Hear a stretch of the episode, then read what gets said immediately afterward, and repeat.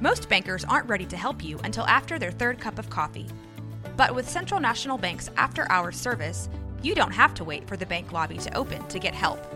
You can contact us from 6 to 8:30 in the morning or from 5 to 10 in the evening, and we'll connect you to a real, live, local person who can answer questions and fix problems 7 days a week. Bank different. Bank Central. Central National Bank. Member FDIC. Your brain needs support, and new Olly Brainy Chews are a delightful way to take care of your cognitive health. Made with scientifically backed ingredients like Thai ginger, L-theanine, and caffeine, Brainy Chews support healthy brain function and help you find your focus, stay chill, or get energized. Be kind to your mind and get these nootropic chews at ollie.com. That's O L L Y.com. These statements have not been evaluated by the Food and Drug Administration. This product is not intended to diagnose, treat, cure, or prevent any disease.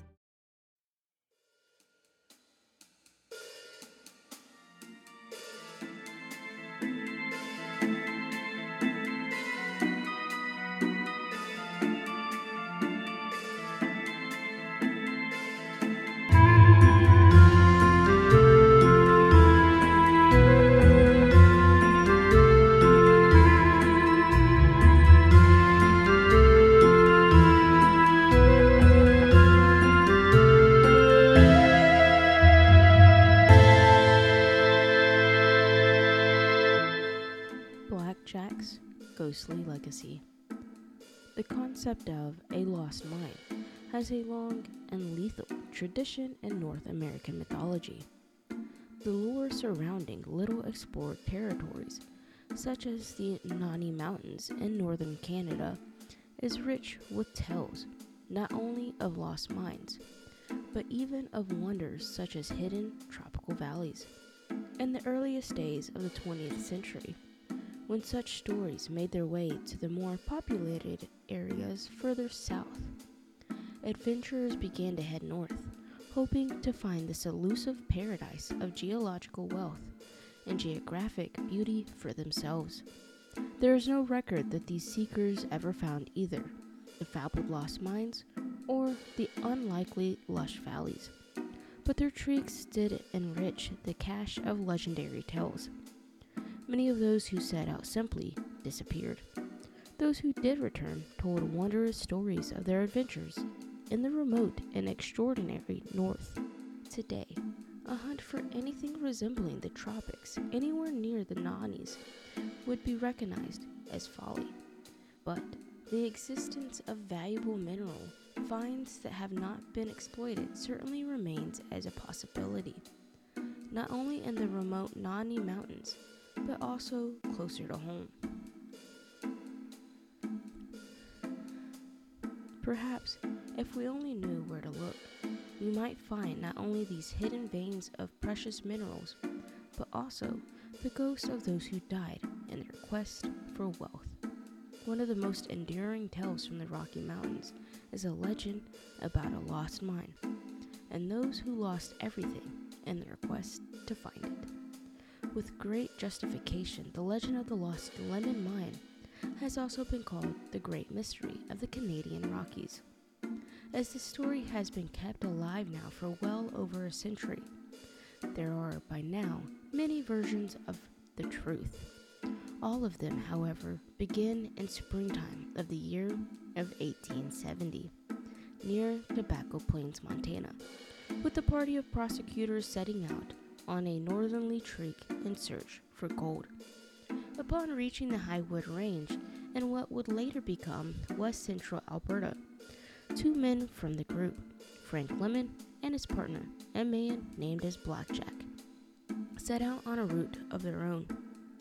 As they made their way along the course of the Highwood River, the pair was gratified to notice showings outcropping that indicated veins of gold below the surface of the ground that they were traversing. Not wanting to share their find with anyone else from the original party, Lemon and Blackjack scrambled to gather as many pieces of gold ore as they could.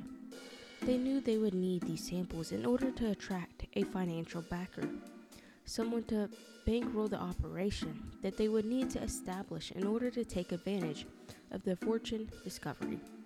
Once they had collected a significant number of ore samples, the pair set up camp for the night. They planned to begin heading back to Montana early the next morning. Several variations of the tale exist to explain what might have happened next. Some say that Blackjack and Lemon got into an argument that eventually escalated into a physical fight. Others say that the two were on the best of terms when they turned in for the night. What is known for a fact, however, is that by sunrise, Blackjack was dead, murdered by his former friend and partner, Frank Lemon. As for Lemon, overnight he had gone stark raving mad.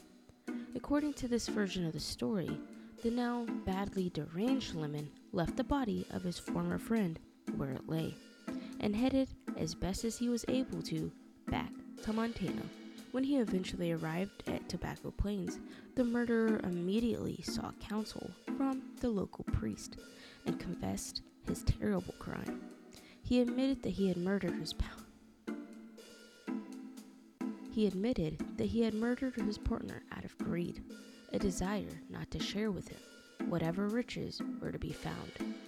Lemon no doubt hoped that this confession would free him, not only symbolically from the specter of his deed, but in a very real way from the specter of Blackjack himself, which he was sure had been with him from the moment that he had killed the man. It would seem that Blackjack's ghost, not wanting Lemon to profit from his foul deed, had decided to spoil his former friend's plan by appearing as a ghost and literally frightening Lemon out of his wits. Throughout the long night after he committed the felony, Lemon had been terrorized by ghostly moans and the sight of a disembodied, glowing eyes leering at him. Blackjack's understandably angry spirit tormented the murderer until the guilty man had gone almost completely insane. After listening to the confession, the priest decided that he had to do something to try to calm the distraught soul of the deceased. Hoping that a proper burial would put the enraged phantom to rest, the priest sent a man named John McDowell north to find and bury Blackjack's corpse. McDowell was successful, and after dropping the remains into the hole that he had dug, the man decided to pay a small tribute to the deceased by making his burial site with a mound of stones. Unfortunately, despite all this effort, neither the corpse nor the spirit were laid low for long. Two young native braves had followed Lemon and Blackjack from the time the pair had broken away from the larger prospecting party. They were still in the area, and immediately after the burial, they dug up the corpse and left it for the animals to feast on. Then they rearranged the disturbed earth in a way that they hoped would disguise the fact that the burial had never happened. The young braves wanted to erase any evidence that might point other non natives to the area of the mine. It wasn't that they wanted the minerals for themselves, quite the contrary. Ironically, the natives believed that gold was inherently evil and would bring nothing but misfortune. That area, though, was valuable to the natives for another reason. It was a rich hunting ground, and they did not want the newcomers or their mining operations to move in and scare the animals away. Thinking that he had accomplished the purpose of his trip north, McDowell returned to Tobacco Plains. He was shocked to learn that Lemon was still being tormented by evil spirits, and that at times the man actually seemed possessed by a supernatural entity. Gradually, by the following spring, Frank Lemon began to recover from his trauma. Interestingly, he was not made to stand trial for the murder that he had already admitted to committing.